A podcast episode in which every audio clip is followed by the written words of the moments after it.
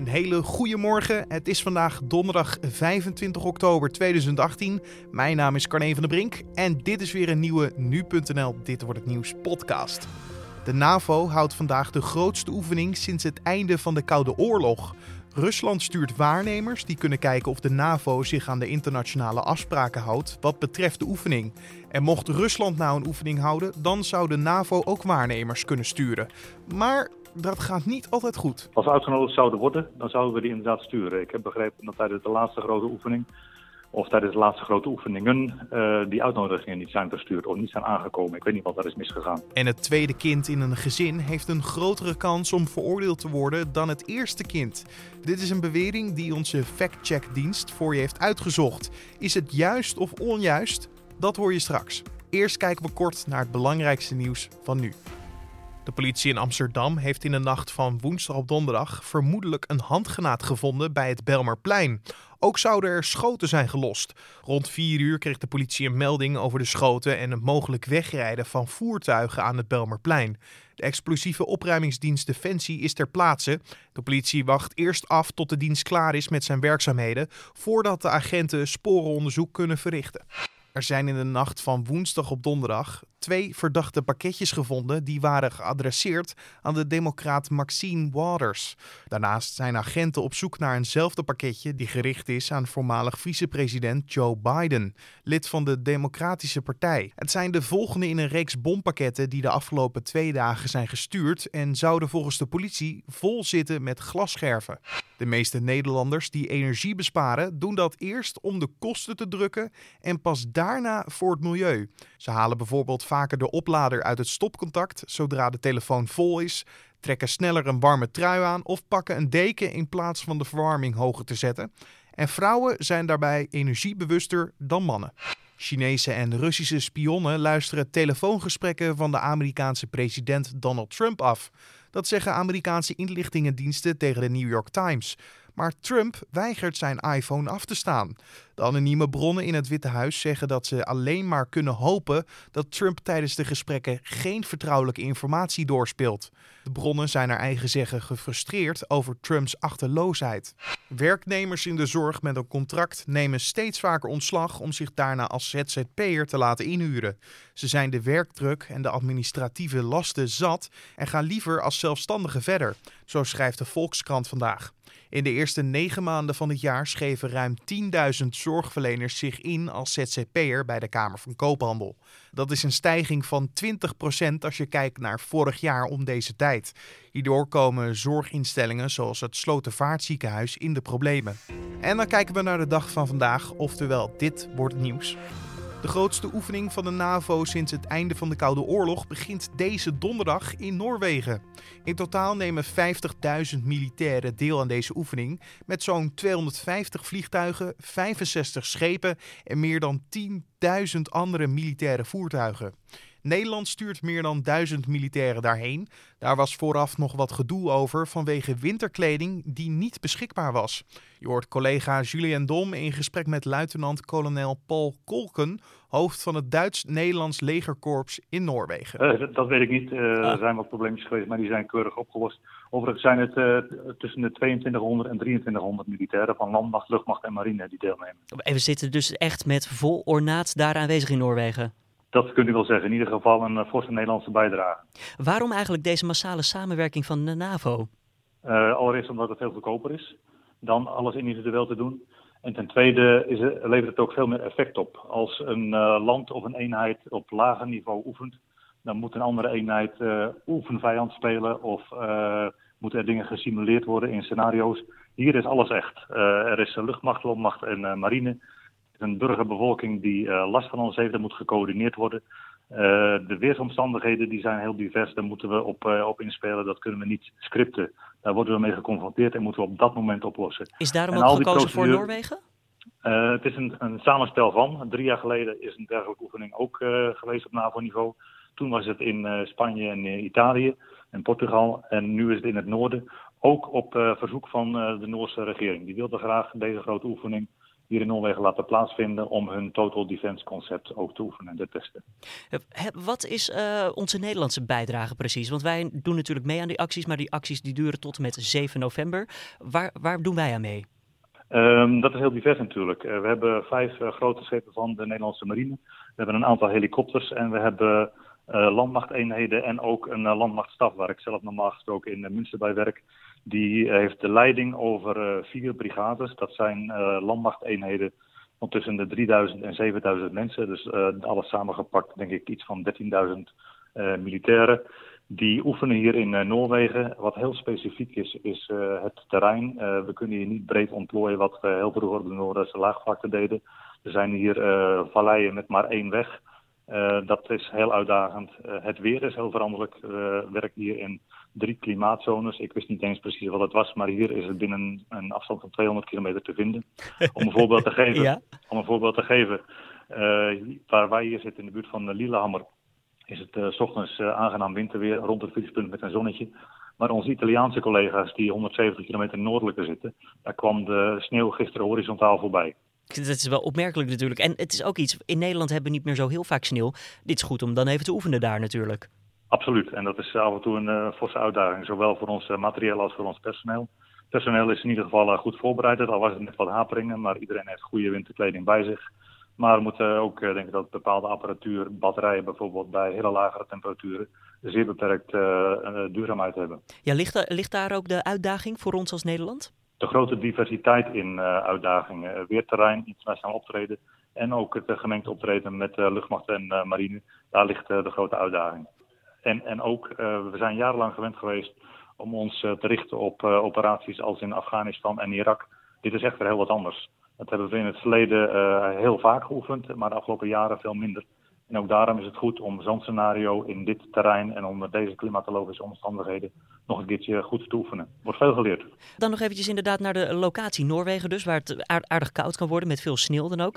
Het ligt enigszins in de buurt bij Rusland. Er liggen nog wat landen tussen, maar de Russen zijn wel uitgenodigd om als waarnemer te komen kijken. Enig idee of ze daar ook gehoor aan hebben gegeven? Ik heb vernomen dat er inderdaad uh, waarnemers komen. Uh, voor de oefening zelf. Daarnaast uh, zijn ook waarnemers uitgenodigd om uh, bijvoorbeeld het aantal panzervoertuigen te inspecteren. Of, of we niet meer hebben dan is overeengekomen in verdragen in het verleden. dat is overigens gebruikelijk, is vastgelegd in akkoord van Wenen. En de NAVO houdt ze daar keurig aan. En we hopen inderdaad dat er meerdere waarnemers ook uit Rusland komen kijken. Dus wij doen dat ook al, bijvoorbeeld als bij Rusland een militaire oefening is, dan stuurt de NAVO ook waarnemers? Als we uitgenodigd zouden worden, dan zouden we die inderdaad sturen. Ik heb begrepen dat tijdens de laatste grote oefening, of tijdens de laatste grote oefeningen, uh, die uitnodigingen niet zijn verstuurd of niet zijn aangekomen. Ik weet niet wat daar is misgegaan. Oké, okay, nou niet zijn aangekomen. Dat klinkt alsof er uh, ja, misschien iets meer uh, aan de hand is. Um, dan nog eventjes, ja, ook belangrijk, de Amerikanen die doen ook mee met een enorm vliegtuigschip, heb ik me laten vertellen. Klopt dat? Ja, het is meer dan dat, maar met name de USS Harry Truman met 6000 man personeel en ik meen 150 vliegtuigen is wel heel markant. Is daar nog frictie? Want president Trump die heeft natuurlijk gezegd de, NAVO, de de Europese NAVO-landen, die moeten meer meebetalen. Nu doen de Amerikanen toch ook wel mee aan die oefening. Is er frictie tussen de verschillende militairen, de, de landen? Op militair gebied zie ik absoluut geen frictie. Uh, de Amerikaanse eenheden die zijn steeds heel sterk aanwezig. En uh, het is nog een extra sterk signaal dat op het laatste moment ook de Harry Truman werd ingebracht. Ja. En... Maar er, er, is bijvoorbeeld ook een Combat Aviation Brigade met uh, helikopters waar wij direct mee te doen hebben. De Amerikaanse leger is natuurlijk ook enorm groot als je kijkt naar het hele plaatje. Het Nederlandse leger is dan een stuk kleiner. Kunnen wij nou leren van de Amerikanen of hebben de Amerikanen nog iets te leren van ons als Nederland? Wederzijds zijn natuurlijk totaal verschillende invalshoeken. De Amerikanen zijn uh, gewend om te werken met uh, veel materiaal, met veel personeel. En wij zijn juist uh, gewend om te werken met uh, inventief uh, denken, het inzetten van kleine aantallen, maar wel heel efficiënt. en misschien dat die Holland, Hollandse pragmatisme ook een les kan zijn voor verschillende nationaliteiten binnen de 29 NAVO-lidstaten. Luitenant-kolonel Kok, als ik u nog één persoonlijke vraag mag stellen, want u bent nu in Noorwegen. Waar kijkt u het zelf het meeste naar uit?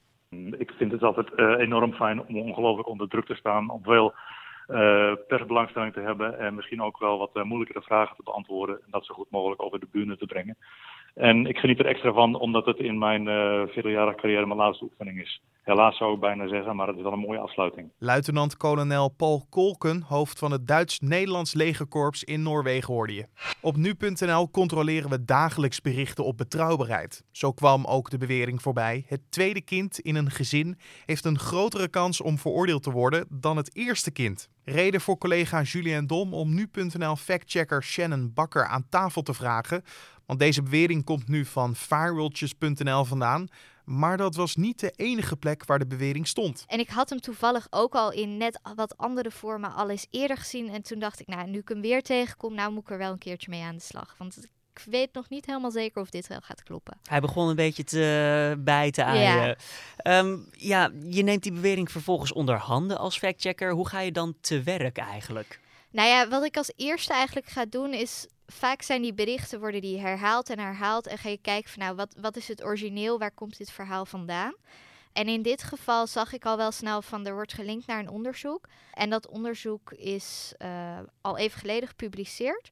En dat, daar, daar ga je dan verder lezen van hebben ze wel goed dat, dat onderzoek vertaald naar een nieuwsbericht. Oké, en ja, je hebt dus uiteindelijk dat onderzoek erbij gepakt. Mhm. Maar kan je dat dan zelf of pak je er dan ook nog een expert bij die dat enigszins voor jou nog vertaalt?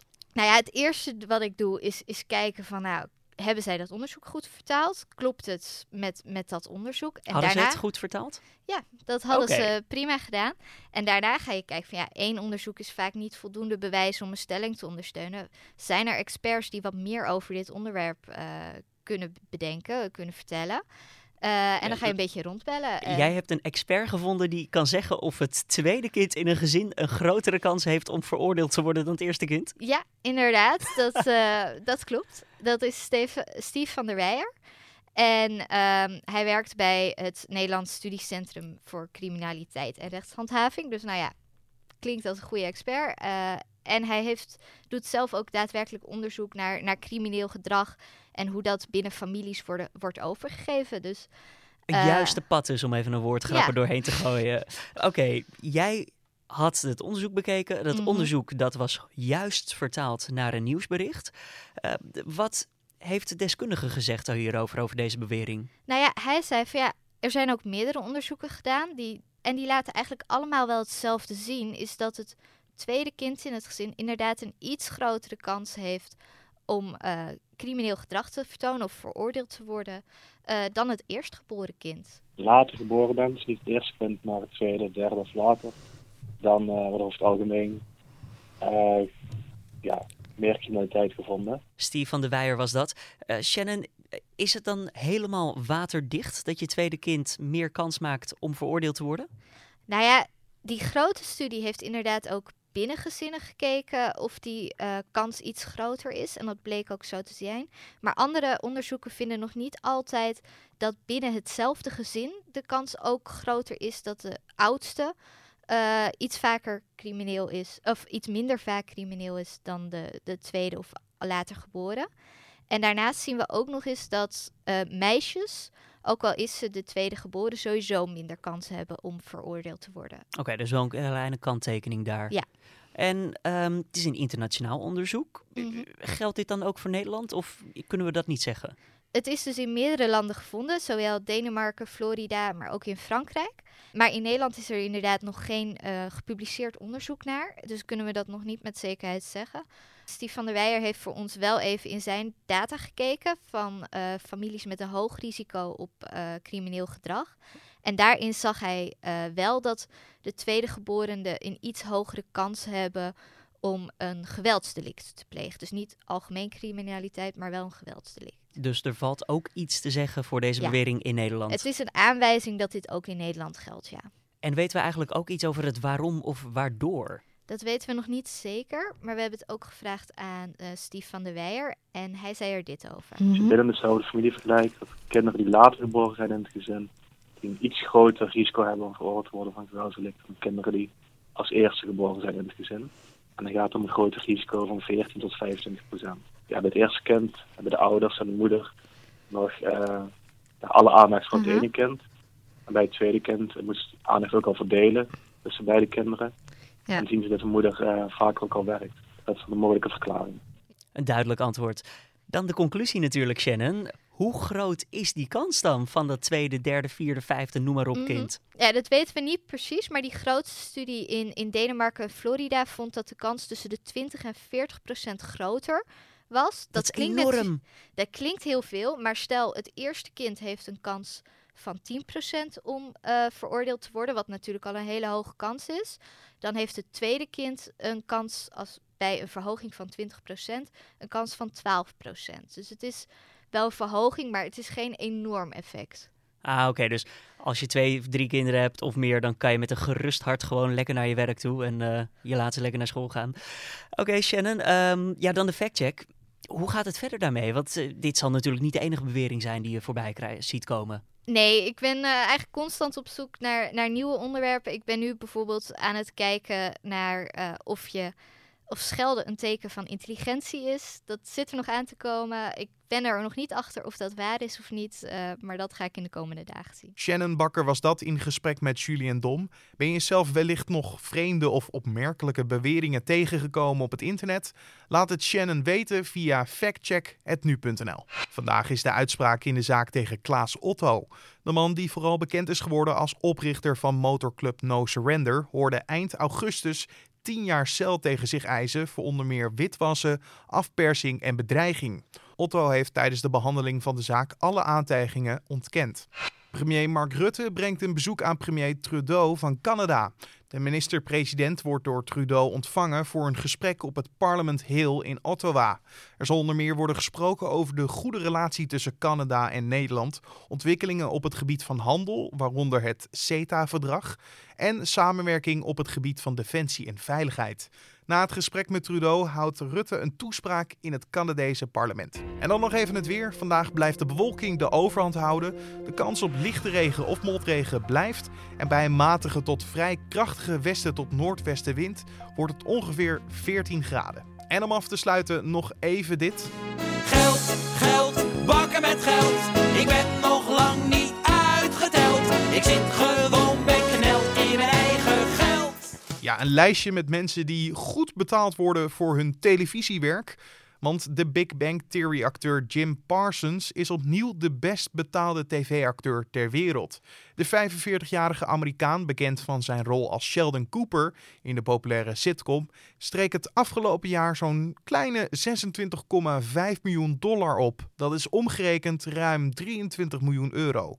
Parsons staat voor het vierde achtereenvolgende jaar op de eerste plaats in de lijst van zakenblad Forbes. En de andere drie acteurs uit de Big Bang Theory staan op de plekken 2 tot en met 4.